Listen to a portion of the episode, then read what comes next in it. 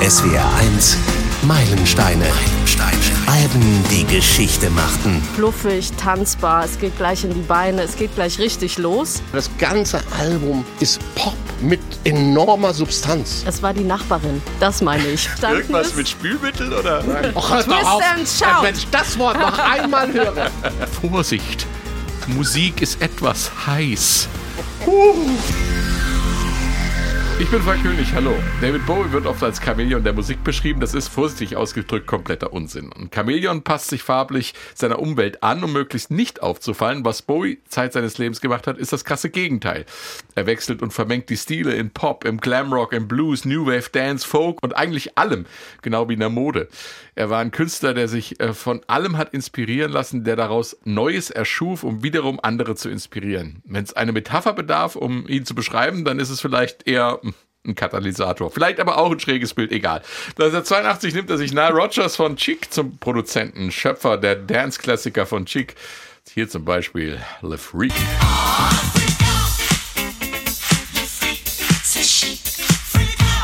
Oder auch Sister Sledge, We Are Family ist von ihm.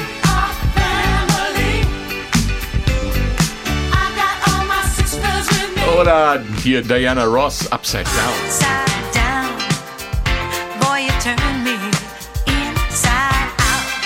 Tja, und jetzt wollte Bowie auch tanzbare Hits haben. Und die bekommt er in Zusammenarbeit mit Rogers. Aber ein reines 80er Dance-Album, das wäre auch wieder nichts für Bowie. Und so verpflichtet er den jungen texanischen Blues-Gitarristen Stevie Ray Vaughan, der soll mit seiner Gitarre für den Kontrast zum 80er Dance-Sound sorgen.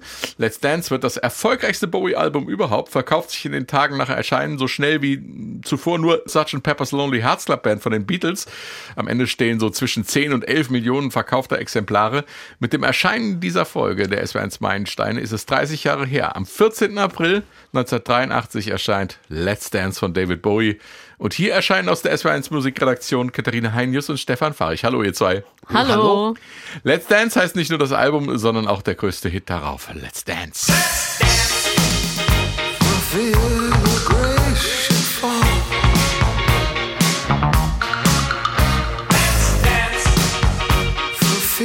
Und auch diese Nummer hier ist bis heute aus dem Radio und aus SW1 nicht mehr wegzudenken. China Girl. And when I get excited, my little China girl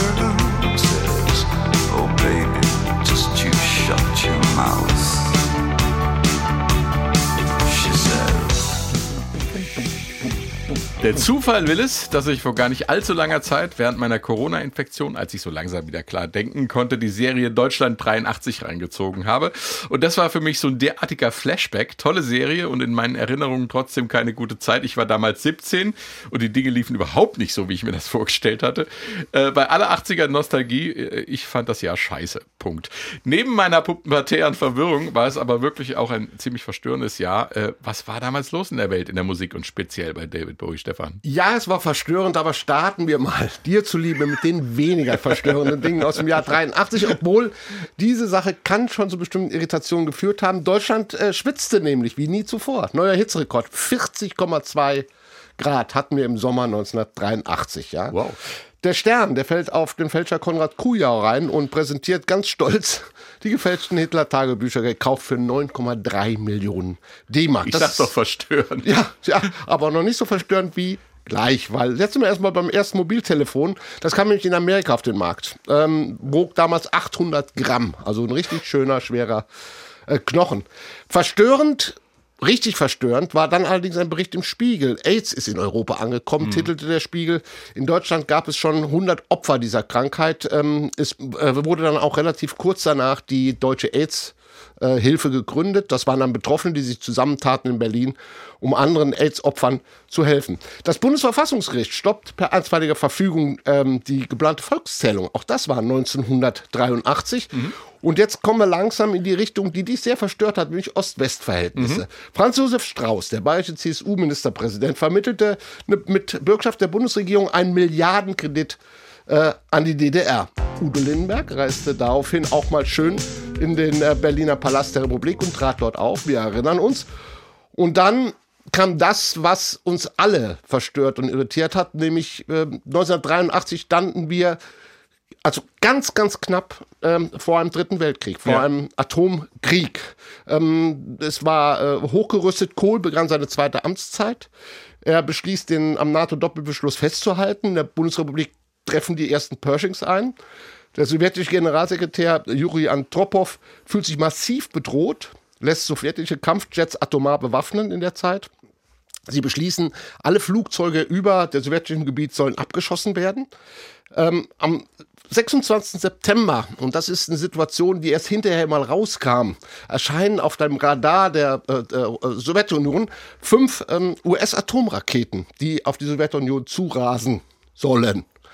Der zuständige Offizier wie durch einen Zufall wartete und löste nicht den Alarm aus und den Gegenschlag, der eigentlich logisch gewesen wäre.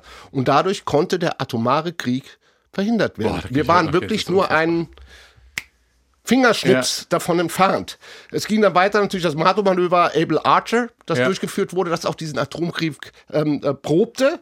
Ähm, sorgte auch bei der Sowjetunion für weite, äh, weitere Irritationen. Sie dachten, okay, daraus gibt es dann irgendwann mal einen Überraschungsangriff. Also Ost und West standen sich Stirn an Stirn Mhm. und wir waren ganz kurz vor einem äh, dritten Weltkrieg. Eine sehr, sehr, sehr bedrückende. Ich erinnere mich auch noch an die Friedensdemo in Bonn dann. Ne? Also das Absolut. war alles so, so eine Gemengelage, die einen sehr verunsichert hat damals. Ja, die Menschen waren total verunsichert. Ich erinnere mich auch an Videos, wo wir ähm, äh, ge- gelehrt, wo uns gezeigt wurde, wie wir uns im atomaren Schlag verhalten. Ja, du, auf, der- war, ja das auf den Boden schmeißen und unter die Tische legen. Ja, ja, also furchtbar, furchtbar. Äh, Das alles tauchte auf und man wusste gar nicht, was man damit anfangen sollte.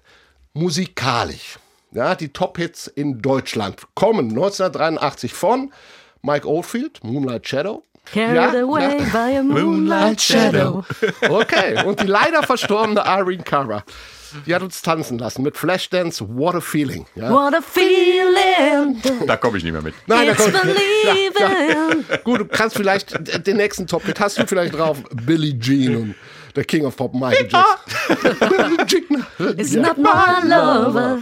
She's just a girl. Und bei 40,2 Grad Hitzrekord, äh, da muss es natürlich auch einen ansprechenden und dementsprechenden Sommerhit geben und der hieß Vamos a la playa. Oh, oh, oh, oh, oh. Vamos a la playa. Oh, oh. Ja, das war unser Sommer 1983. Und damit kommen wir zu David Bowie. Ja, drei Jahre vor Let's Dance lässt er sich von seiner Frau Angela scheiden. In diesem Jahr, 1980, erscheint dann auch sein Album Scary Monster. Hatte einen Single-Hit, sehr veritabel, Ashes to Ashes. Allerdings muss man sagen, nur in Europa. Also in den USA ist das Ding, äh, kann man Flop sagen?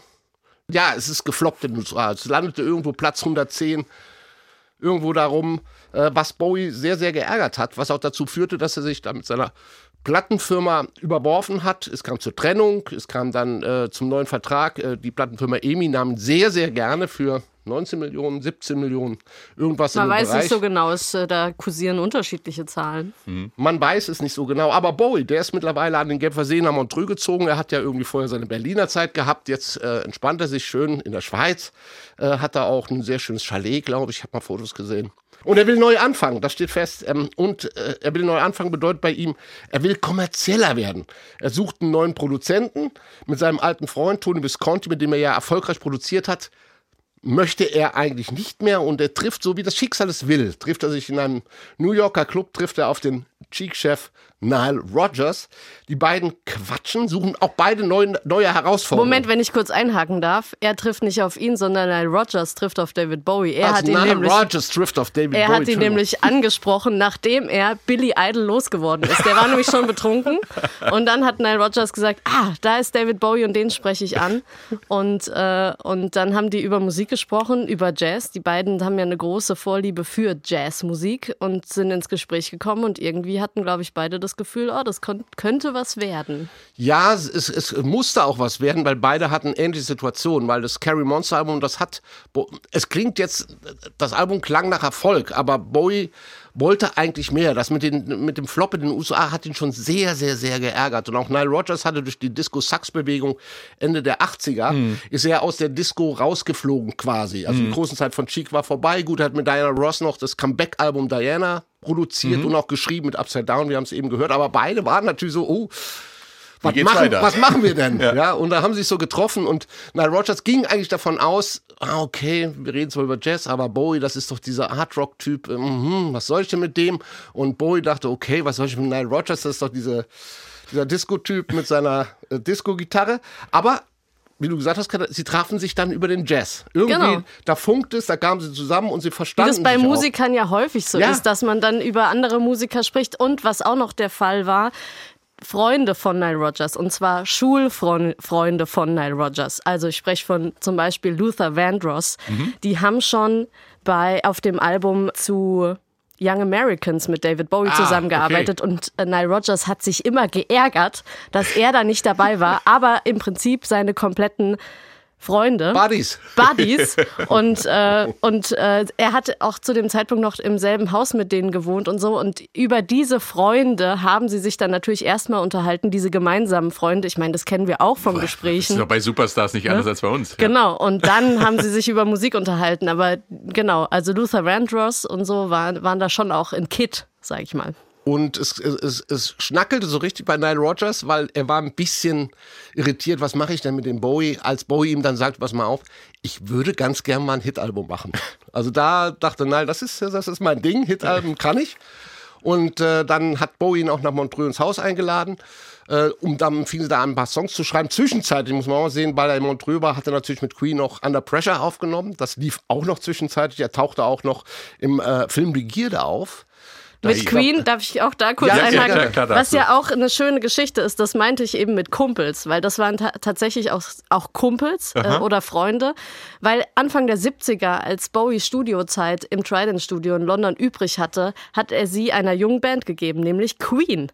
Und die haben aufgrund von David Bowie die Möglichkeit gehabt, überhaupt ihr allererstes Album äh, aufzunehmen, Krass. weil er ihnen praktisch seine Studiozeit gegeben hat, die er übrig hatte. Und jetzt treffen sie sich wieder, haben einen Mega-Hit und dann sagt Bowie, also wenn die den Hit krie- hinkriegen, dann muss ich das doch allemal schaffen. So. Und das war die, die, die Motivation dann zu sagen, ich schreibe jetzt auch ein Hit-Album. Krass. Also das scheint mir für alle Bowie-Fans, die dieses Album nicht mögen, wie Wasser auf die Mühlen. Ich höre dauernd das Wort Hit, Hit, Hit, Hit. Aber es war so. Er wollte einfach Ja, ja.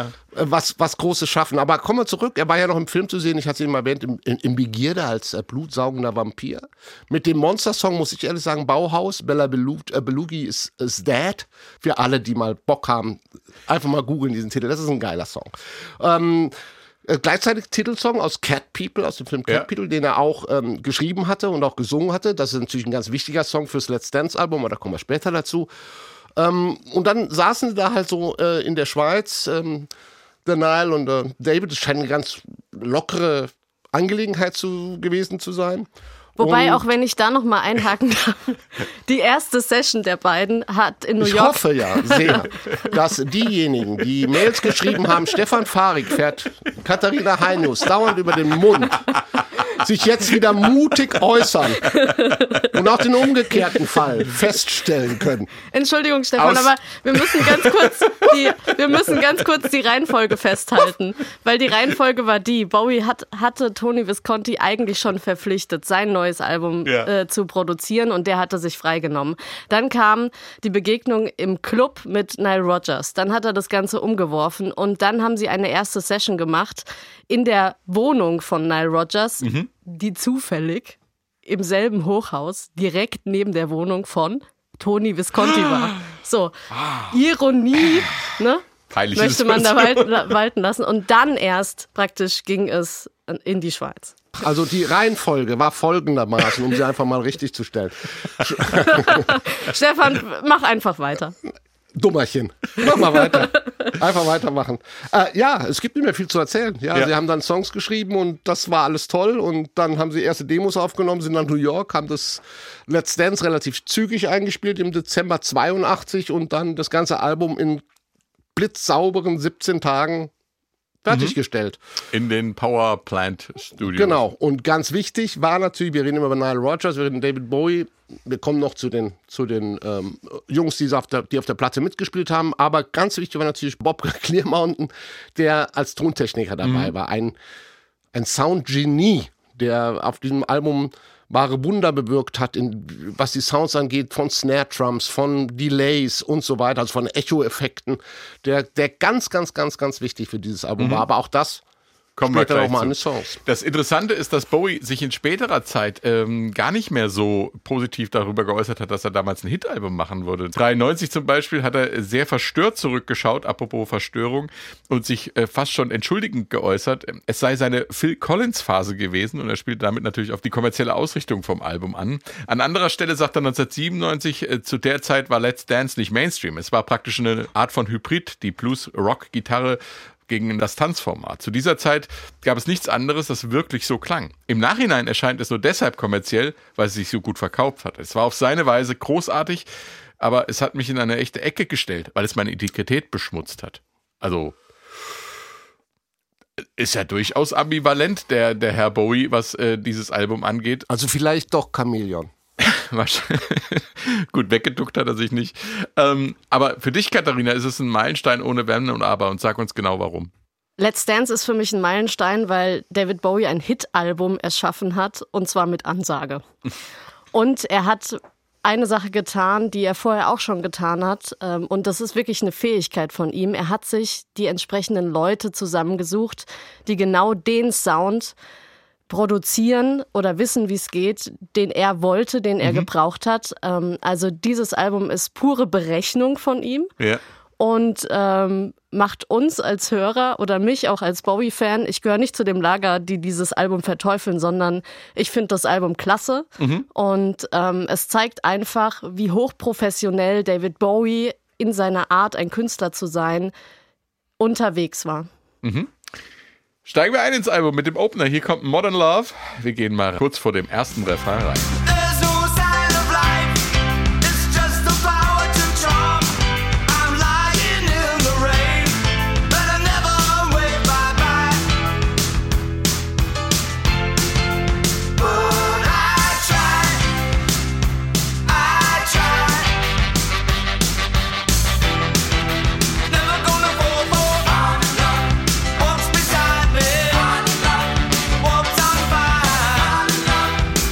Modern Love, moderne Liebe. Klingt nach 80er, klar, der Trump-Sound vor allem, aber modern ist es trotzdem, die Nummer.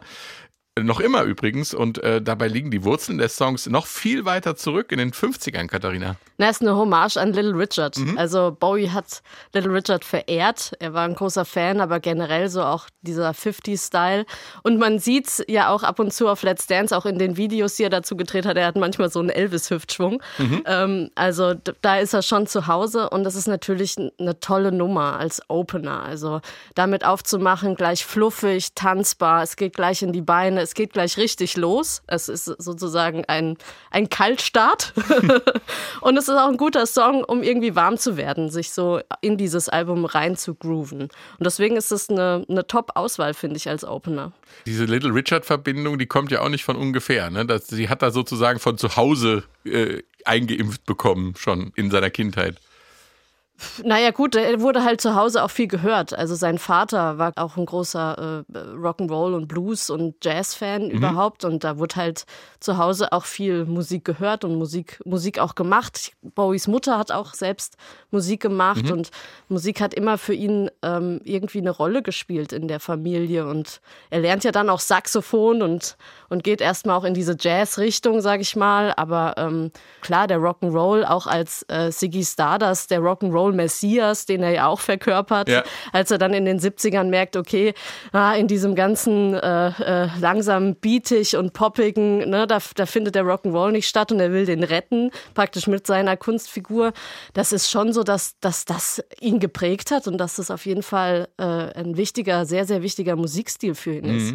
Und dann war es ja auch so, dass äh, die 80er zwar immer als so kalt und äh, Sinti-Pop betont äh, gelten in unserer Erinnerung, aber in Wirklichkeit ganz viel Rückbesinnung in die 60er da war äh, äh, bei der Musik. Ne? Gab gar- in der Werbung unheimlich viel 60s-Musik gewesen. Ja, und auch, also die Stones auch als schönes Beispiel mit Miss You, eine, eine Band, die wirklich für Blues steht, die, die dann in den End-70ern einen Song schreiben, die, der zwar in die Disco-Richtung geht, aber auch immer noch Blues hat. Und das ist ja das, was Bowie hier auch machen möchte und was er auch tut, nämlich den Blues irgendwie auch mit dem Dance und so äh, zu, zu verbinden. Und, und das schafft er äh, ganz hervorragend, auch weil er sich die richtigen Leute eben holt. Aber was zu diesem Song noch interessant ist, ist auch die Werbung. Er dreht nämlich eine Pepsi-Werbung in dieser Zeit, ähm, äh, in der es äh, um äh, um einen Wissenschaftler, glaube ich, würde ich sagen, geht, der versucht, die perfekte Frau äh, zu erschaffen. Und dann schüttet er aus Versehen so eine Flasche Pepsi über seine Tastatur und dann ist irgendwie alles kaputt und dann kommt aber Tina Turner aus der Box raus. Oh, ja, ja, ja. Also äh, äh, ist schon auch eine, eine, eine witzige Werbung, die, glaube ich, ziemlich viel zusammenfasst, was so 80er Lebensgefühl auch betrifft. Inhaltlich wird sie oft so interpretiert als Reflexion zum Sprichwort The more things change, the more they stay the same. Äh, auch da würde ja das genau zu dieser musikalischen Thematik des Songs und des ganzen Albums passen, so die, die, die Dinge weiterzuführen und, und neu zu interpretieren, Stefan. Ne? Ja, ja, ja, ja. Immer ich mit diesen Textinterpretationen. Komm. Hätte ich mal gewusst, dass ich hier lande, dann hätte ich besser Germanistik oder Anglistik studiert. aber, aber fangen wir vorne an. Kommen wir zu diesem Sprichwort, das du eben zitiert hast. Und da, wenn man dann mal ein bisschen im Text rumliest, dann fallen, ihm gleich, fallen einem gleich so die ersten Textzeilen in Modern Love auf, die sehr ähnlich klingen. Nämlich, I catch a paper boy, but things don't really change. Das heißt, er, er holt sich eine Zeitung vom, Ja. vom Zeitungsjungen. Ja. Ja. es, gab, es gab Leute, die haben es sehr homosexuell interpretiert, mal eine Zeit lang, was natürlich völliger Quatsch ist. Es ist einfach, er holt sich eine Zeitung, äh, er, er hält den Zeitungsjungen an, holt sich eine Zeitung und merkt, ich lese sie, es hat sich eigentlich gar nichts geändert. Er hat diesen, diesen Frust, ähm, ist jetzt zu Hause rum, ich weiß doch, wann ich rausgehen muss, ich weiß, wann, aber jetzt, es ändert sich einfach nichts. Und er ist als Protagonist dann, ist er gefangen in diesem Song, in diesem Konflikt zwischen dem Al- Althergebrachten und dem Neuen, also dieser, diesem Modern und in dem Fall natürlich Love. Also es geht um moderne Liebe, moderne Beziehungen, wie lebt man zusammen. Ähm, und dieses Verhältnis versucht er im Song auszuloten, finde ich. Er fühlt sich allein gelassen. Er steht im Wind, ja, er liegt im Regen, das sind alles so Bilder, allein sein. Ähm, und die moderne Liebe, die er besingt, die, die hilft ihm da nicht weiter. Ja, sie ist nicht bestimmt, wie er singt, durch, durch die Eigenschaften eines Menschen, wie man sie kennt in, im, im klassischen Sinne, sondern sie ist bestimmt durch den Charme, wie er singt. Also von, ich möchte es interpretieren als von Äußerlichkeiten. Ja. ja, Modern Love, sie ist schnell, sie ist vergänglich, sie, sie, sie ist äußerlich, sie ist nicht mehr intensiv. Und da, äh, das ist natürlich eine Sache, die er auch äh, im Song selber bemängelt. Und er stellt diese Form der, der Liebe, also dieses klassisch althergebrachte Rollenmodell, ähm, ähm, dieses Heiraten und in der Konsequenz natürlich in der letzten auch äh, Familie und ähm, ein Zuhause schaffen, dem, dieses Modell stellt er dieser Modern Love entgegen in diesem tollen Refrain mit Church on Time. Ja, Also Church on Time kennen wir aus My Fair Lady, auch da kommt es schon vor, dieser Ausdruck. Das heißt, pünktlich zur Hochzeit in der Kirche sein. Und, und ähm, dann haben wir das, was wir auch besprochen haben in Little Richard, diesen Call and Response, diesen geilen Chor. Der hat mich immer angemacht. Bowie singt die, den Text und im Hintergrund kommt der Chor, der Ja. Modern Love. Du, da, Modern, dann, singt, Der- dann, dann wechselt Bowie auf Church in Time und der Chor Church in Time.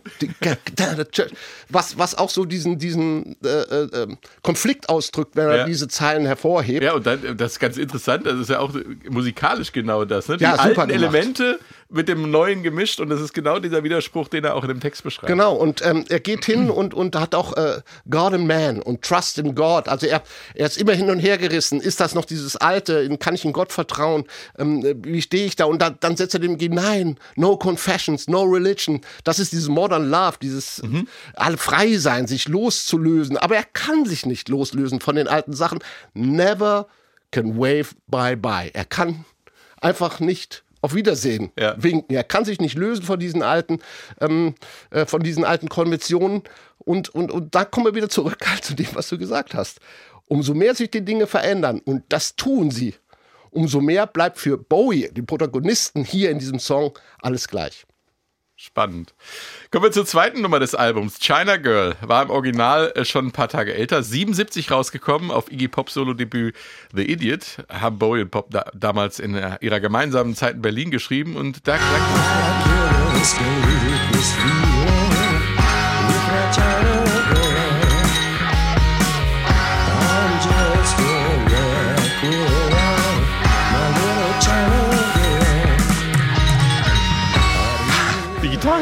Nein, Diese die Ja, Gitarre Glöckchen.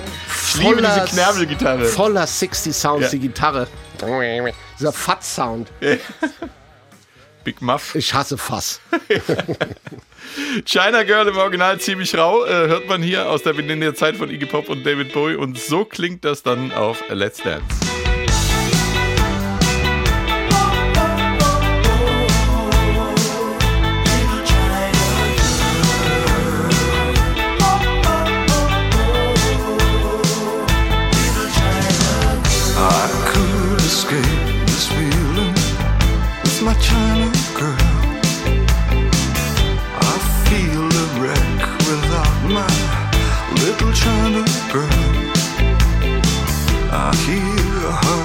Charmant, charmant, dieses China Girl. Ein Mädchen aus China, in äh, welches der Protagonist verliebt ist. Eine Porzellanfigur vielleicht, eine antirassistische Botschaft, wie uns das Video suggeriert, oder äh, eine verschlüsselte Drogenhymne.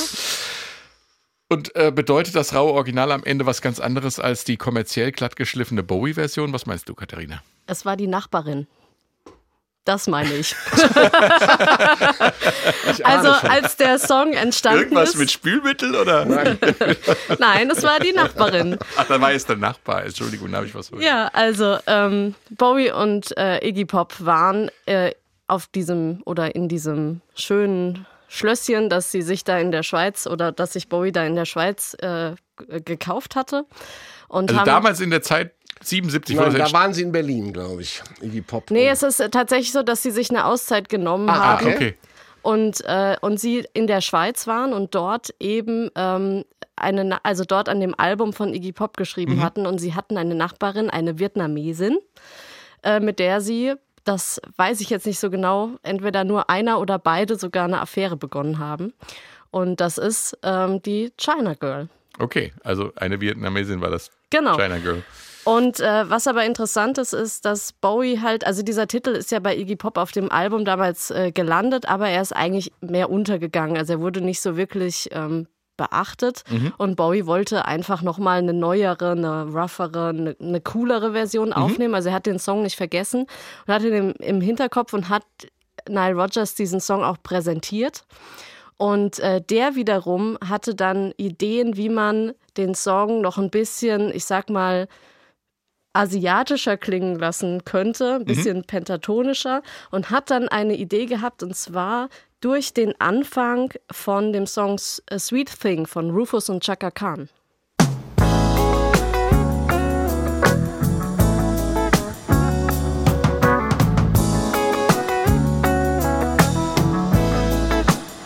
Ihr hört die Gitarre? Ja, ja, ja, also Katharina, da kommen wir nicht zusammen. Also das, Ja. hat, das hat mit dem chinesischen Naja, also Nile von Cher Rodgers. nichts zu tun. Das ist Classic Soul. Ja, aber Nile Rodgers hat genau diesen Sound und genau diese Melodie Mhm. genommen und hat sie ergänzt, hat sie äh, erweitert. Ähm, dann im Studio und an dem Tag der Aufnahme, das finde ich auch echt eine schöne Geschichte, hat der Bassist morgens im Radio ähm, Under My Thumb von den Rolling Stones gehört. Und deswegen ist Under My Thumb, die Basslinie von Under My Thumb, auch in China Girl drinne. Komm her. Klingt nämlich so. Da da da da dam bam. Ja, So, und jetzt die Stones, Achtung.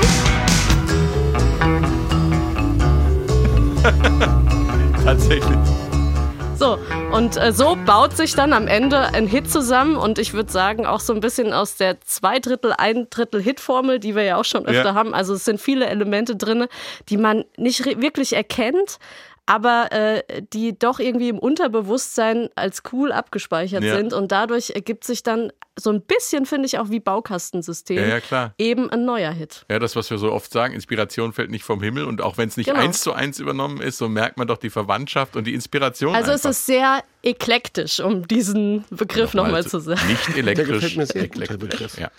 Ich glaube aber, wenn ich da äh, mal äh, reinsprechen darf, ich glaube, wir haben ja nicht nur die verschiedenen Elemente, sondern der Song macht ja aus, dass er macht ja seine Struktur aus. Ich habe euch ja beobachtet, als der Song eben anfing mit dem ersten Refrain, da wackelt man noch so ein bisschen nach links und Ja, rechts, unbedingt. weil die Basslinie eben noch nicht weder Under My Thumb noch irgendwas ist, sondern es ist eine sehr schöne klassische Popnummer, Mhm. wo diese Liebesbeziehung, My Little China Girl, vorstellt und plötzlich wechselt dieser Song ja seine, seine Stimmung dramatisch, seine Attitude. Mhm. Dann kommt dieses, dann würde die nicht mehr von links nach rechts wackeln, sondern dann ging der Fuß dum, dum, dum, dumm, dumm. Genau, ja. Dann ist es Four on the Floor, der Bass pumpt da rein, dann kommt dann Herr Stevie Ray Vaughan noch mit dem für mich geilsten Gitarrensolo, das er auf diesem Album spielt. Und da, und da kommen wir nach gleich sicherlich nochmal dazu, da plötzlich kommen nämlich die Elemente, die Bowie, wie auf dem ganzen Album schafft er es, dieser Popmusiker diesen, diese, diesen Hintergrund zu geben. Und da plötzlich beichtet er diesen Little China Girl, was er eigentlich vorhat. Er will sie traurig machen. Er will sie verändern. Er will ihr äh, Television geben. Er will ihr einen Mann geben, der die Welt beherrscht. Das kommt plötzlich auf diesen stampfenden Rhythmus. Vorher, als es Pop ist, ist es Love. Plötzlich kommt der Inhalt. Dann kommt dieses Wahnsinn-Solo und hinten raus ist es wieder ja. Shake to the left, shake to the right. Ein, diese Struktur, die dich auch mitnimmt, die so, du wartest ja förmlich auf diesen, auf diesen Bass endlich. Mhm. Und wir haben auch diese Gitarre, habe ich auch nicht gehört, diese 16. Ding, dicke, ding, ding, ding, ding, ding, ding, ding, das peitscht nach vorne plötzlich an diesem Punkt. Ein Riesensong. Mhm. Äh, du hast eben gerade schon angedeutet, diese Gegensätze im Text, die werden im Video auch äh, aufgenommen. Ähm, würde man gar nicht äh, denken, spielt in äh, Australien. Bei China Girl geht es da um die rassistischen und se- sexistischen Stereotypen, denen die asiatischen Einwanderer da ausgesetzt sind. Das in dem Video. Äh, Ja. Also das ist, äh, hätte- würde man jetzt nicht annehmen, ne? Wenn man jetzt sagen hört. Nein, man wird es nicht annehmen, äh, weil auch natürlich das Video sein grober Rahmen ist diese Love Story zwischen David Bowie und Little China Girl, obwohl da sind wir schon bei Punkt Nummer eins. Also indem er diese Frau als kleines chinesisches Mädchen tituliert, machte sie ja schon in, in so einem rassistischen Sinne zum, zum Objekt. Sie ist ja keine Frau, auch mein kleines chinesisches Mädchen. Und wenn man dann im, im, im ähm, Video weiterguckt, ähm, da haben wir dann so Szenen, die sind wirklich, ist mir jetzt nochmal wirklich brutal. Es gibt diese Szene, wo dieser mutmaßlich englische Kolonialist er kommt mit Zylinder und dann läuft die Szene rückwärts. Aber wenn man sie dann, ist es nichts anderes, als er dieses chinesische Mädchen erschießt. Ja, das ist dieses. Das erinnert an diese Vietnam-Szene, Die- die an den Vietnam- Kopfschuss aus dem Vietnam. Er macht das mit den Fingern. Ich hatte das eigentlich jahrelang so ein bisschen vergessen, dass das so Das ist drastisch sehr ist, brutal, was er ja. darstellt. ähm, und dann ist es natürlich so, so, so Sachen wie, klar, sie treffen sich im China-Restaurant und er mit den Stäbchen kriegt die Nudeln nicht gegessen und er wirft Reis in die Luft. Also all diese chinesischen, diese Klischees, die man über China hat. Ähm, sie ist dauernd auch nur so im traditionellen chinesischen Kostüm zu sehen und äh, er ganz grob finde ich, wie er dann sie, äh, er taucht dann auf als Gesicht und zieht sich dann so Schlitzaugen hoch und lächelt dann so, so, Ja. also hallo, ja, kann ich auch. Also das ist schon sehr krass, was er da, was er da tut. Und, Aber es ist, ähm, es ist um, das, um das klarzustellen, also die, Es war dass er kalkuliert. Es Nein, ist, nein. Es, äh, er stellt es quasi überzogen dar, um genau diese rassistische Situation darzustellen. Ne? Absolut, und das hat er auch gesagt, ganz einfach, ganz direkt, sagt er, die Botschaft ist ganz simpel. Es ist falsch, ein Rassist zu sein. Das war die Botschaft, die er mit diesem Song rüberbringen wollte, obwohl, ich muss sagen, es gab natürlich viele Frauen, hm, die diese Botschaft übersehen haben, weil sie sich gefragt haben, wer ist die Frau bei der berühmten Sexszene in dem Video? Das hat vieles überspielt. Zum Schluss äh, wo sich Bowie ja mit einer Frau am, am Strand fährt. Ich habe das selbst erlebt. Es gab in meinem Freundeskreis die Frage, Bowie fährt, mein Gott, wieso Bowie mit der Frau? Was, was, was soll denn? Das hat auch viele natürlich irritiert. Ähm, möchte aber eine schöne Geschichte dazu erzählen, denn die Frau hat später mal verraten, was so nach dem romantischen Sonnenuntergang aussah, war in Wirklichkeit der Sonnenaufgang. Gedreht wurde nämlich um 5 Uhr morgens. Wasser war eiskalt und um uns herum Filmcrew und morgendliche Jogger liefen dann vorbei, während sie sich nackt am Strand regelten. Das ist nur so Ja. die andere Seite. Aber es ist ein, wieder, das ganze Album äh, ist Pop, ist Mainstream mit enormer Substanz, die er aber ganz geschickt irgendwie da, da unterbringt. Und ich finde, er macht da schon auch auf ein anderes Thema auf diesem Album aufmerksam, das er auch immer wieder verfolgt in Songs, nämlich kulturelle Aneignung. Und genau das macht er hier praktisch mit der asiatischen Kultur und später in, in dem Let's Dance Video mit den Aborigines. Ähm, da spielt das, also er spielt praktisch mit seiner Art und das finde ich ganz interessant, weil er ist wirklich auch auf den anderen Alben als Künstler ein Eklektiker. Er sucht sich immer Dinge, die ihn inspirieren und die, die er zusammensetzt. Und er sucht die auch in anderen Kulturen. Und dass er genau das jetzt hier auch anmahnt und sagt, also ähm, ja, äh, ich mache das, es ist eigentlich, äh, ist es okay oder ist es nicht okay oder, oder wie eigne ich mir diese Kultur an? Ich glaube tatsächlich, dass er sich da in seinem eigenen künstlerischen Schaffen da auch mit auseinandergesetzt hat. Also, weil das, was wir dann ja dann auch auf Blackstar sehen, dass er sich auf sein eigenes Werk immer wieder bezieht. Also er braucht als Künstler immer wieder Bezugspunkte und das ähm, und dieses Thema der kulturellen Aneignung, das ist hier auf dem ganzen Album Let's Dance zu spüren. Und er benutzt es halt einfach als Vehikel, um diese Botschaft zu, äh, Genau. und das Volk zu bringen. Äh, Spannende Thesen. Die erfolgreichste Bowie-Single heißt genau wie das Album. Wir hatten es eben schon davon. Äh, Hier kommt Let's Dance und der Anfang äh, kommt einem gleich irgendwie, irgendwie bekannt vor. Ne? Tja,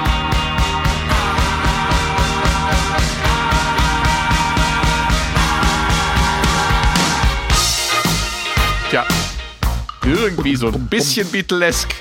Och, hört doch Twist auf, and shout. wenn ich das Wort noch einmal höre. Weil nix Beatlesk.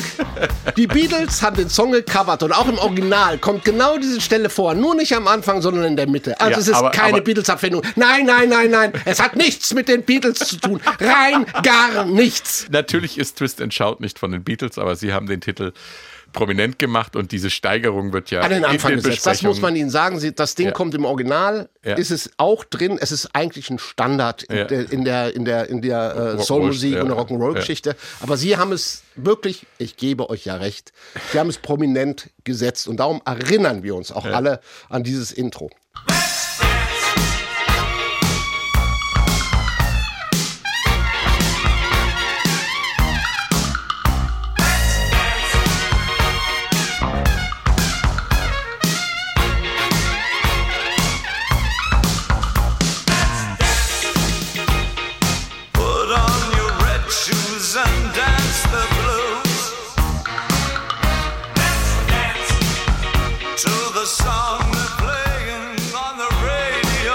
Äh, Tut mir leid, ich wollte nicht so ausfällig werden. Aber das B-Wort macht mich immer nervös.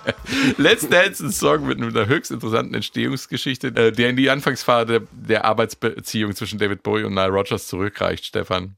Ja, wir erinnern uns. Also ich hatte es schon erwähnt und Katharina hat es ausführlich ähm, dargestellt.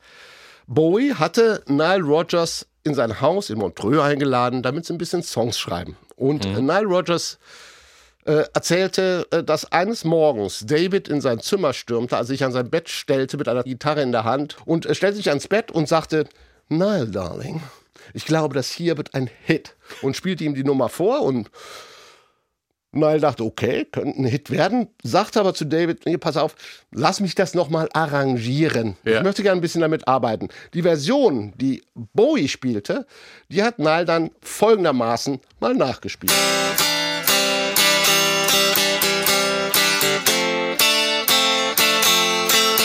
Muss ein harter Morgen gewesen sein, wenn David Bowie vor deinem Bett steht und diese Riffs spielt. Natürlich ist das eine Sache, es ist Folkmusik und es soll wohl auch schon das Wort Dance gefallen sein. Und Nile Rodgers dachte, oh, Folkmusik und Dance, erstens passt das nicht und zweitens, äh, ja, Folkmusik soll das Album nicht sein. Wir wollen ein Hitalbum schreiben, wir wollen ein dance-orientiertes Album schreiben und da passt dieser Riff eigentlich nicht. Und hat das Ding mal auf der Gitarre ein bisschen weiter die Bünde hochgeschoben, hat die Tonart geändert. Für alle, die äh, einfach nur zu der Vollständigkeit, es äh, ging nach A-Moll und äh, spielte dann folgende Version. Und weil er wusste, dass Bowie Jazz-Fan ist, fing er schon an, ein paar dieser Chords ein bisschen jazziger zu spielen. Und das klang dann so.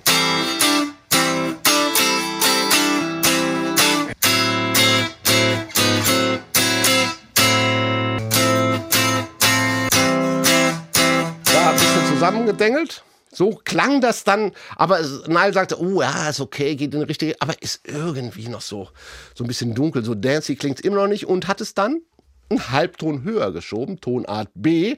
Und ich finde es total verblüffend, es klang dann wirklich viel heller und zwar so.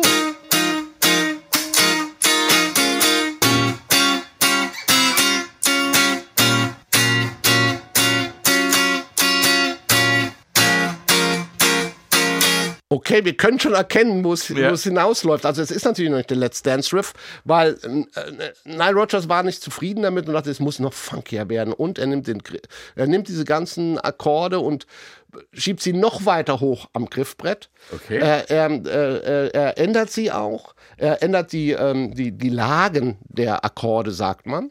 Ähm, und dann war es geschafft, weil dann klang es erstmal so.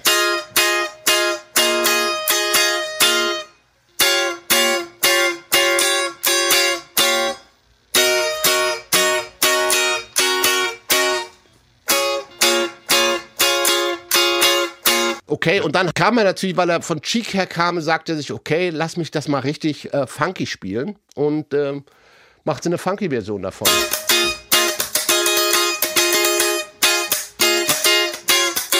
Genauso klang auch das Demo, das sie dann gemacht haben in der Schweiz. Ja. Mit dieser Gitarre gibt es auch mittlerweile seit 2017 zu hören. War lange, lange, lange nicht zu hören. Und dann war natürlich, sagte, sagte, nein, alles klar, aber ich bin so, ich sag's mal, auf die Fresse gefallen mit Disco, das ist vorbei. Disco Sax hat mir irgendwie den Stecker gezogen. Ja. Ich will keine funky Disco-Gitarre aller Cheek machen. Wir wollen ja ein Hit-Album. Ja. Und deshalb hat er dann schlussendlich die, diese Dinger sehr straight gespielt.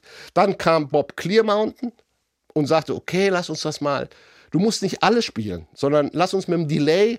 Du hast ja dieses Dick, Dick, das ist das, was Roger spielt. Dick, Ja. Dick, Dick, Dick. Ja. Und dieses alles andere drum ist Delay von äh, Herrn Clearmountain im Ping-Pong-Verfahren. Das heißt, du hörst Ja. es dann so auf links, auf rechts. Ein genialer Schachzug, weil es bleibt natürlich funky, weil du dieses Delay Ja. hast, aber keiner kann sagen, nein, Rogers spielt Disco-Musik. Okay. Und insofern nur vom bisschen Verschieben einer, einer Grundidee auf der Gitarre entsteht dieses Million-Seller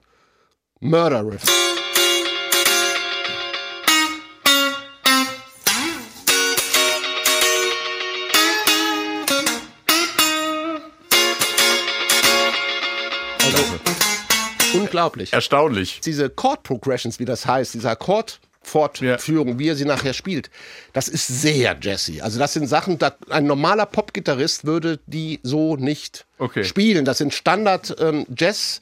äh, Chords, wie, wie man sie dann von großen Jazzgitarristen, Wes Montgomery oder Joe Pass, die so große Jazzgitarristen sind, Ja. bei denen ist das Standard. Und da erkennt man auch schon mal wieder, wir hatten es ja die ganze Zeit, wie Nile und David so ein bisschen diese Jazz-Bezug auch immer hergestellt haben. Also Nile Rodgers hat praktisch das, was David Bowie ihm geliefert hat, für den Chorus umgeändert, aber den, den Verse hat er so gelassen. Und daran kann man eben noch erkennen, dass es eigentlich ein Folksong war. If you say run, I run with you. If you say hide, we'll hide.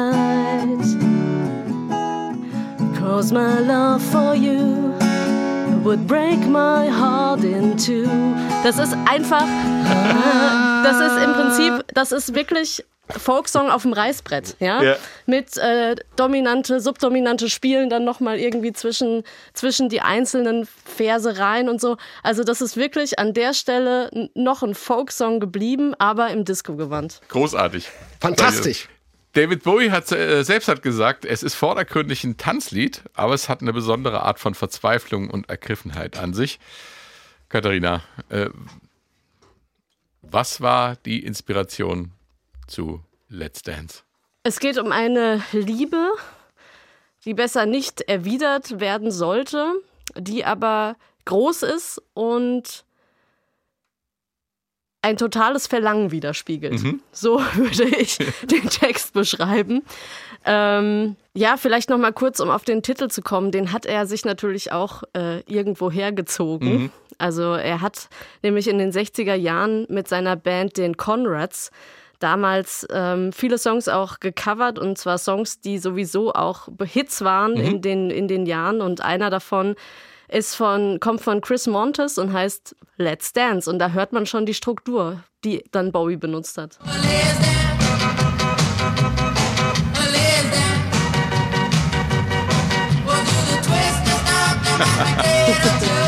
Wenn man es hört, kennt man es.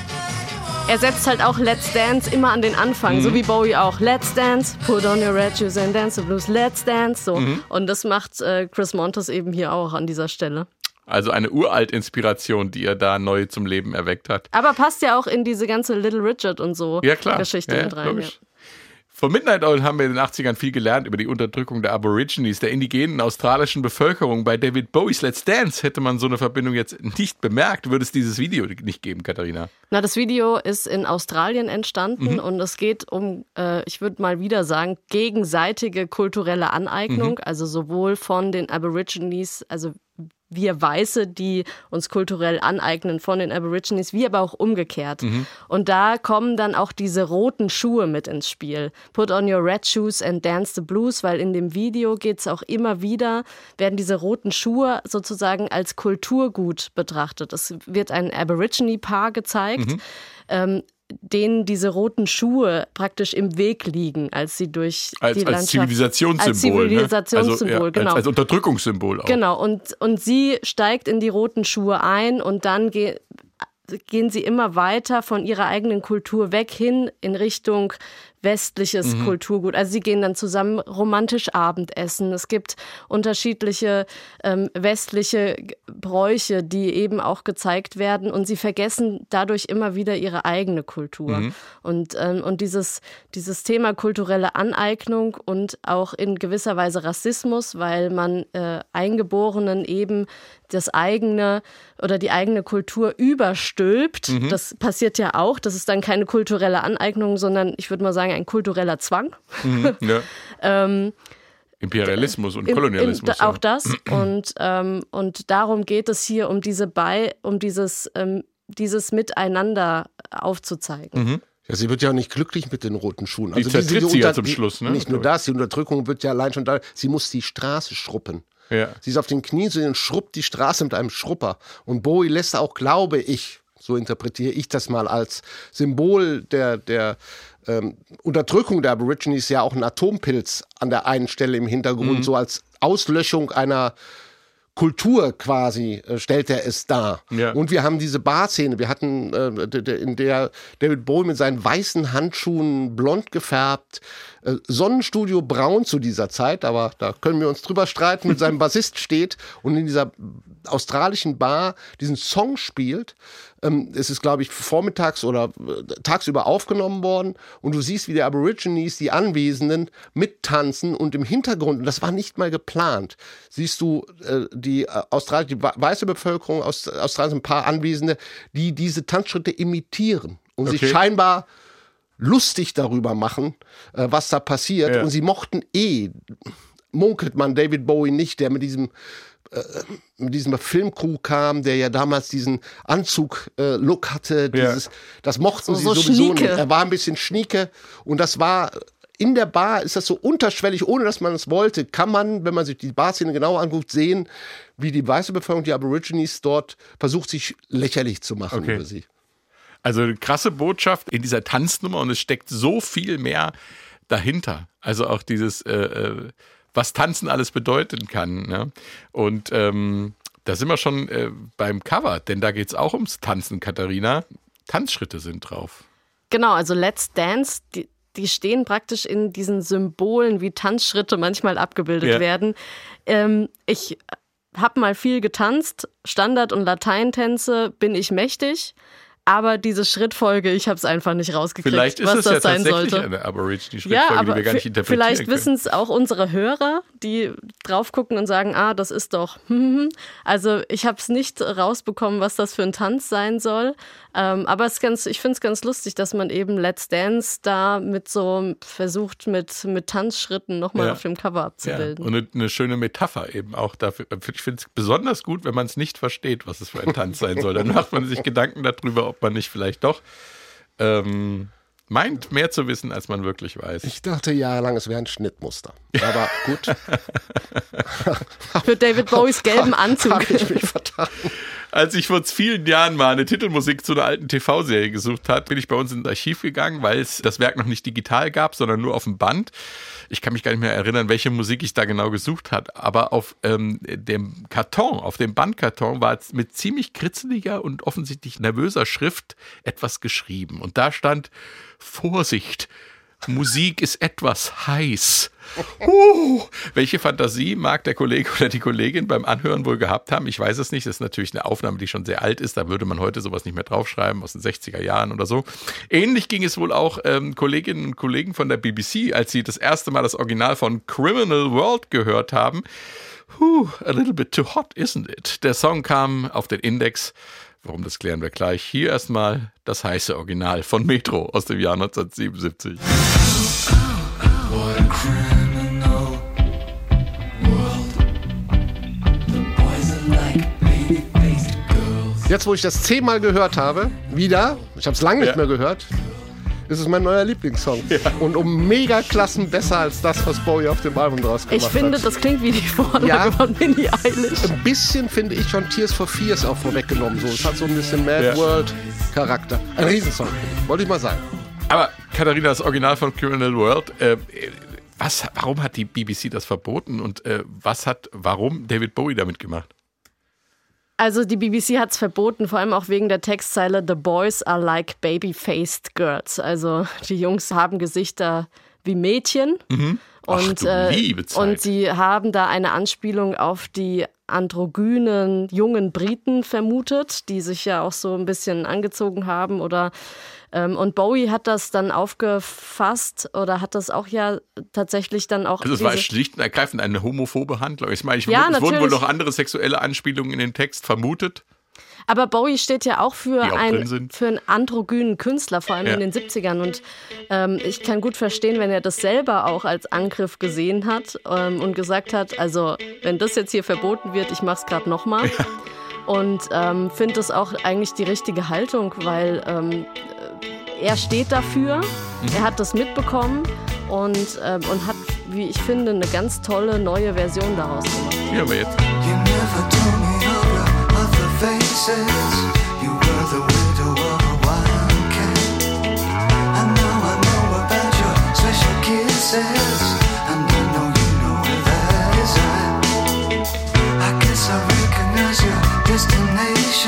You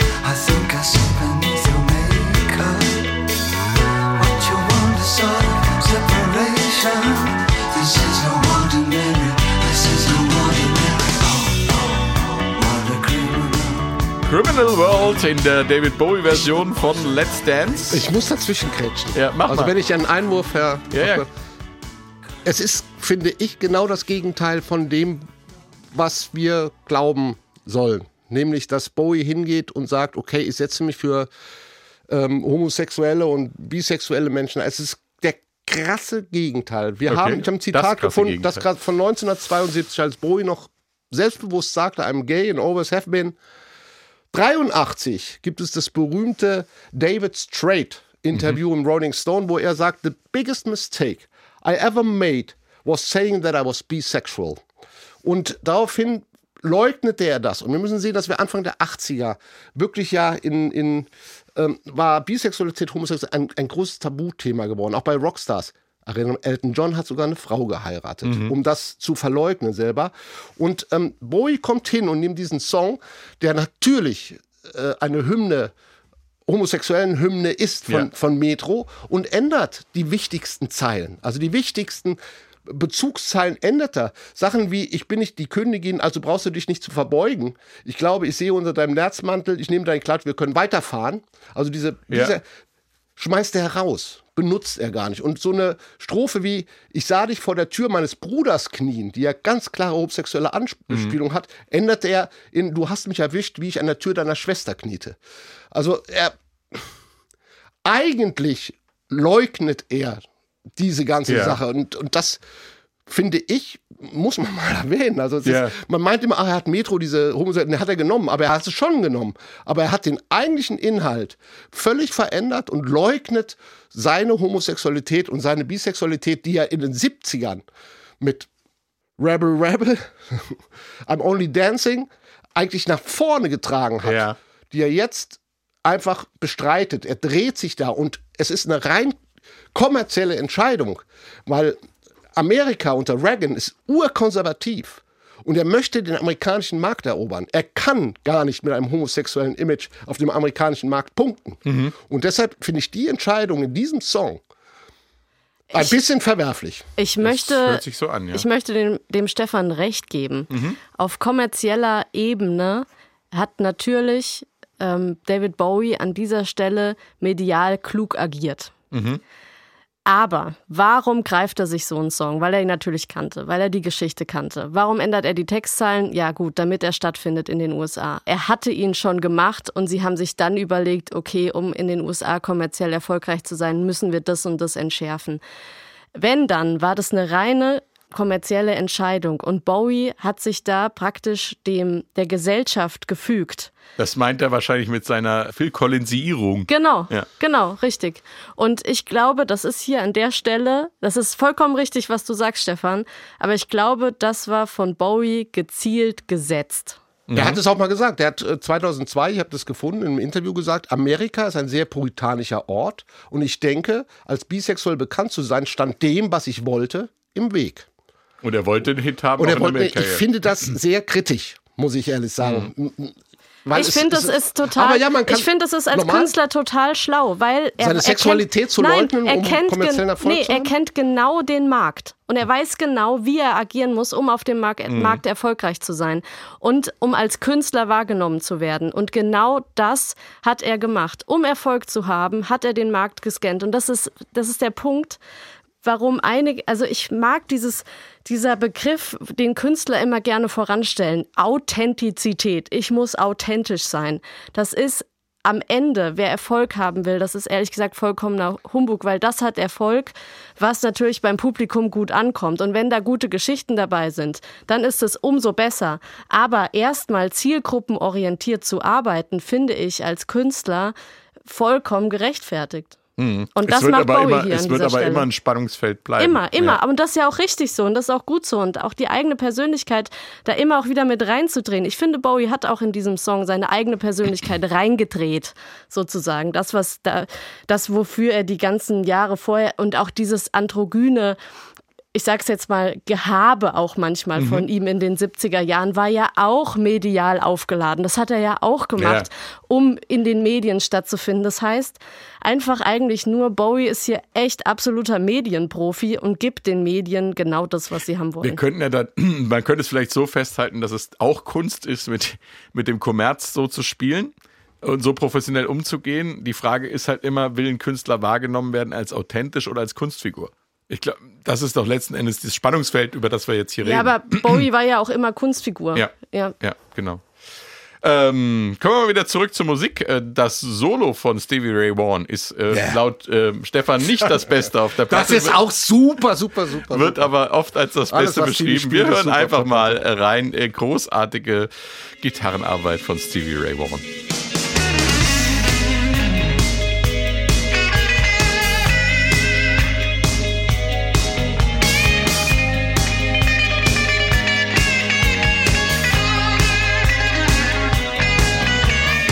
Jetzt kommt der ganze Teil. Wenn er jetzt abdreht. Ja. Noch nicht? Geiler Bass wieder. Pump it up, baby. Ja. Das ist großartiger Bass. Ja. Ja. Oh, ja, Stevie Ray. Vaughan äh, macht, äh, wie es in der Übersetzung so oft schön heißt, die Blueskante. Ich glaube, sagt er in, Deutsch gar nicht eigentlich, ne? Nee, nee, nee. nee aber, aber- aber, Bowie hat ihn entdeckt 82 bei, auf dem Montreux Jazz Festival. Äh, da hat er gespielt. Ähm, er kam, muss man mal ehrlich sagen, nicht so gut an. Ich habe mir jetzt auch nochmal den Auftritt angeguckt. Nach jedem Song wird auch heftig geboot. Also er war damals ein völlig unbekannter Künstler aus Austin, Texas. Ein Texas Blueser. Ähm, und er hat das schon ein bisschen gespalten. Aber Bowie hat ihn gesehen, fand ihn gleich super. Auch Jackson Brown hat ihn übrigens gesehen. Und Jackson Brown hat ihm daraufhin sein Studio kostenlos zur Verfügung gestellt, um ja. sein Debütalbum aufzunehmen, Texas Flood. Das hat, kam dann ein bisschen irgendwie in den Weg, als es auf die Tour ging. Dann Ja. später, da gab es so, gibt's verschiedene Geschichten, was da passiert ist, warum Stevie Ray Vaughan nicht dabei war. Und Bowie hat das natürlich so, das ist das wieder, was, wo Katharina recht hat, dieser, dieser Riecher, dieser Ja. Instinkt. Ja, ich mache eine Popplatte und da fällt mir dieser Mann, den- wo es gerade hört, oh, die Leute buhen ein bisschen. Wow, das ist, gar, das, ist, das ist neu, das ist frisch, das kennen die noch nicht. Es ist zwar nur Blues, aber irgendwas scheint an dem so Reibung zu bringen, den lade ich ein. Und der prägt natürlich dieses Album, weil er überall äh, auf allen Songs rumspielt und natürlich in diesem Texas Blues Power Blues äh, ist unglaublich einfach. Katharina. Ich würde gern kurz mal auf das Schicksal von Stevie Ray Vaughan eingehen, weil wir ja in dem Podcast zu Dark Side of the Moon über die Todesängste gesprochen haben auf Tour, Ja, auf. Reise. Und Stevie Ray Vaughan ist tatsächlich am 27. August 1990, das hat mich auch sehr berührt, weil da war ich gerade zehn Tage alt zu dem Zeitpunkt irgendwie. Ähm, der ist mit einem Hubschrauber abgestürzt. Und, Mhm. In dem eigentlich äh, Eric Clapton hätte sitzen sollen. ne? Genau, und auch drei Crewmitglieder von Clapton sind auch mit abgestürzt. Er war nämlich damals auf Tour mit Eric Clapton. Und das äh, finde ich schon ähm, äh, ziemlich tragisch oder das zeigt einfach auch, dass dieses ständige auf Tour sein, auf Reise sein für Künstler, für Musiker eben doch eine Gefahrenquelle ist. Und ich möchte noch mal drauf eingehen, dass ich ja die Series Moonlight Tour live gesehen habe. Also die in- Tour quasi die Tour von Let- zu die Let's von Let's Dance? Dance. Ja. Eine unglaubliche Tour. Sie war ja auch. Ich meine, erstmal Gratulation an die Gitarristen. Äh, ich glaube, Earl Slick hat Stevie Ray Vaughan ersetzen müssen, weil Stevie Ray Vaughan ging nicht mit auf Tour. Weil es gab zwei Versionen. Einmal sagte die, die eine Version sagt, die Plattenfirma sagte, hey, pass mal auf, Junge, kümmere dich bitte um dein Debütalbum. Texas Flood und du kannst nicht da mit einem anderen auf Tour gehen, während du dein Album promoten sollst. Die wahrscheinlichere Version ist aber, dass er bei Z-Ray war damals kokainabhängig auch, sehr stark Kokain-Nutzer gewesen. Bowie selber war gerade dabei, sich davon zu lösen oder wollte sich lösen und hat dann auch gesagt, das Management hat gesagt, nee, die wollen wir nicht zusammen haben. Außerdem muss Stevie Ray Vaughan eine Frau gehabt haben an seiner Seite, die überall mitreden wollte, wo das Management von Bowie dann gesagt hat, nee, es gab gemeinsame Proben, sogenannte Tour Rehearsals, da gibt es auch Demos davon, die ein bisschen nach wenig Lust klingen, muss man ehrlich sagen. Ich habe mal reingehört. Aber sie haben rehearsed und dann kam aus irgendeinem Grund entweder die Plattenfirma es verboten oder es waren diese menschlichen Gründe, dass Stevie Ray Vaughan leider, leider, leider nicht auf Tour gegangen ist, weil Earl Slick hat wirklich alles gegeben auf der Tour. Aber es sind halt nicht die Stevie Ray Vaughan Sounds, die du hören wolltest, die diese Platte eigentlich prägen. Das Ja. war nur mal so zur Tour.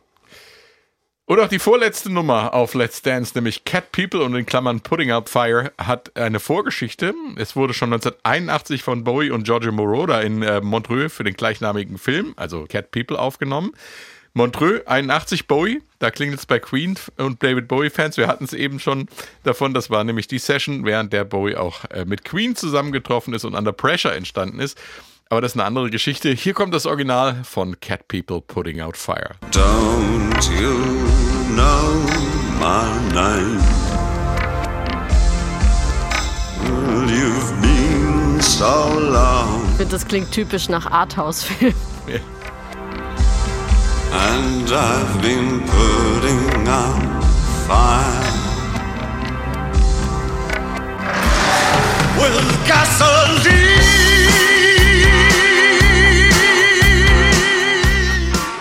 Putting Out Fire with Gasoline. Diese Stelle im Original hat Chris O'Leary im Buch Ashes to Ashes, The Songs of David Bowie als eine der aufregendsten Momente bezeichnet, die je auf Band aufgenommen wurden.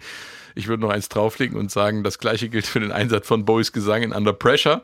Aufregende Momente lagen wohl damals in der Luft in Montreux und dieses Original des Songs äh, war ein veritabler Hit für Bowie. Trotzdem hat er für Let's Dance die ganze Sache nochmal aufgenommen und dann klingt es so. Auch geil. Ich glaube, das ist Stevie. Weil, Ja, das weil liegt- das Nein, ist so- Rogers hat das ist- nie verzerrt irgendwo Es reingespielt. ist, ich glaube, er war nicht im selben Raum. Es Das ist- muss so laut gewesen sein. Clearwater hat das mal erklärt. Der kam an in diese P- Produktionsschule New York, hatte seinen Fender-Amp unter Ja. der Hand und links seine Strat. Hat sich hingestellt und hat eingestöpselt. Und Bob Clearwater, Kacke, was will denn der Junge? Spielt da direkt, was soll ich? Und dann hat ihn das wohl so weggeblasen, Ja. was der da in dem Studio weg, dass er ihn auch so aufgenommen Ja. hat. Und das hörst du auch. Das Ja. ist so puristisch roh. Ja. Er macht auch nichts damit. Er hat keine großen Hall drauf, keine Ja. Delays. Er lässt ihn einfach so puristisch Und es groovt nicht so, wie es bei Neil Rogers grooven würde. Es ist mehr statisch bei ihm.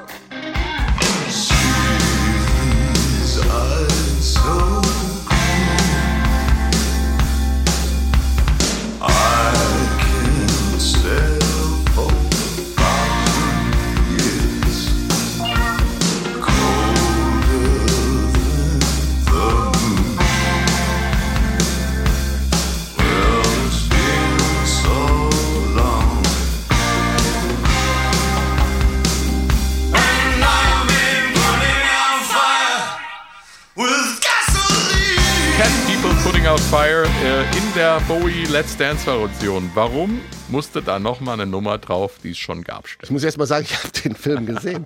Ja, Ja? ja, ja, ja. Natasja Kinski hat es mir angetan. Die war äh, Hauptdarstellerin. Mhm. Geht ja irgendwie um Katzenmenschen, die sich nur untereinander lieben können, sonst verwandeln sie sich in schwarze War Panther. auch ein Remake, ne? Ja, aber den, das Original kenne ich jetzt nicht. Ich kenne nur das. Und wenn sie sich nicht untereinander liebten, dann verwandelten sie sich in schwarze Panther. Und um davon wieder erlöst werden mussten, mussten sie jemanden töten. Also es Ach, ging um Verlangen, Töten, Liebe. Ja, Ja. es war so ein typischer 80er-Film Ja. halt. Ne? Ähm, ja, aber ähm, George Moroder hat die Nummer geschrieben.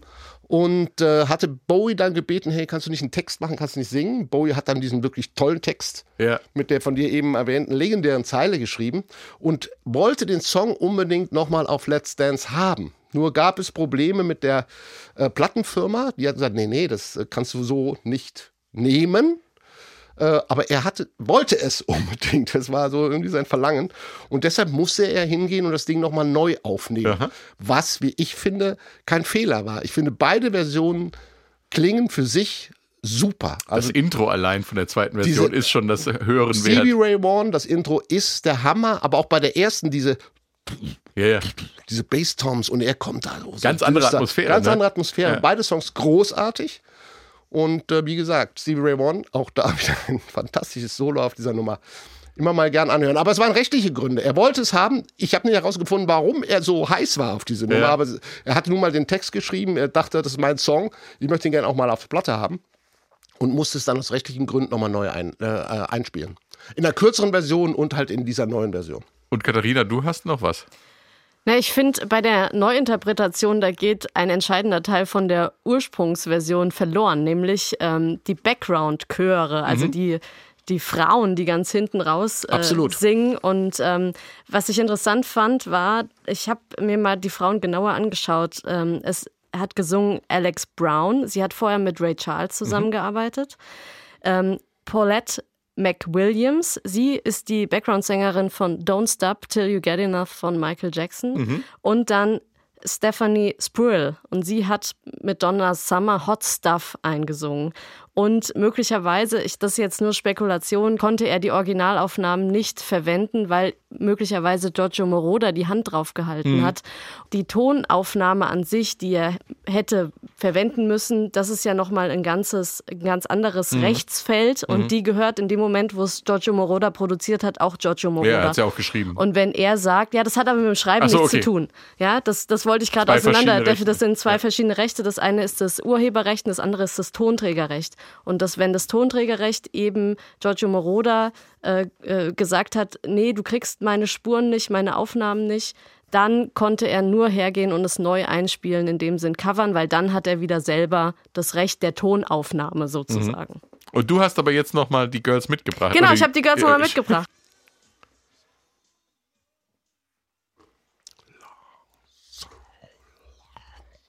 Und auch hier wieder das Call-and-Response-Prinzip, was wir auch schon äh, ja, bei ganz vielen Songs Ja. auf dem Album gehört haben. Deswegen wundert es mich eigentlich, dass er bei seiner Neuaufnahme das nicht nochmal gemacht hat, Ja. weil es ein, eigentlich gut auf das Album draufgepasst Ja. hätte. Er hätte sich ja einfach andere Sängerinnen ins Studio einladen können. Hat er aber nicht. Wird seine Gründe gehabt haben, Ist Katharina. schneller? Es ist schneller in der neuen Version? Ja, ist Na schneller klar, in der es ist sehr schwer, diese, Ja. diese Background-Vocals da nochmal in dieser Es- Gelassenheit, Es möchte ich sagen, das Gewicht. unterzubringen. Es ist leichter, ne? Es hat dann ein bisschen schneller gemacht. Äh, es schiebt nicht so. Ähm, was ist das Vermächtnis von diesem Bowie-Meilenstein, Katharina? Fass es nochmal zusammen für uns. Er hat gezeigt, dass er es drauf hat, dass er sowohl weiß, wie man Hits schreibt, wie man großartige Alben schreibt, wie man die Medien in der Hand hält. Und ähm, es ist auf jeden Fall ein Meilenstein für sein komplettes Werk, aber auch für die ja, Popmusikgeschichte. Genau, es ist nämlich gut gealtert. So ist schon ein bisschen 80er drauf, aber man würde nie sagen, dieses Album steht jetzt allein für die 80er. Vom bei vielen Phil nicht. Collins Sachen Vom Sound her wäre. nicht. Ich finde einfach, was wir erwähnen müssen, was wir die ganze Zeit, was ja mitgeschwungen ist, ist einfach der Meilenstein-Charakter, der sich daraus ergibt, dass es diese, dieser Kontrast zwischen Hit-Album ist, wo er sogar, wir haben uns, wir haben darüber diskutiert, seine Sexualität verleugnet, ähm, aber trotzdem diese wahnsinnige Substanz dahinter verbirgt. Ich kann mich nicht erinnern, dass es das in der Form, in dieser Mischung schon mal gab zu der Zeit. Ja. Er hat Stevie Ray Vaughan zu seiner Karriere verholfen, muss man einfach auch sagen. Das ist auch das, was und auch ähm, Nile Rodgers ist danach wieder als Produzent gewachsen. Er hat In Excess gemacht, er hat ähm, ähm, Madonna, glaube ich, Like a Virgin gemacht, er hat Duran Duran, hat riesen viele Hits geschrieben und ich möchte sagen, es gibt nur wenige, Al- also mal rein pragmatisch gesehen, gibt es nur wenige Alben, die mit so geringem Songwriter-Aufwand, er hat zwei alte Songs, eine Coverversion genommen, ja, bisschen umgeschrieben, so ein Monster-Erfolg werden können. Mal pragmatisch gesehen. Vielen Dank, ihr zwei. Das war's schon wieder. äh, Und bis zum nächsten Mal. Tschüss.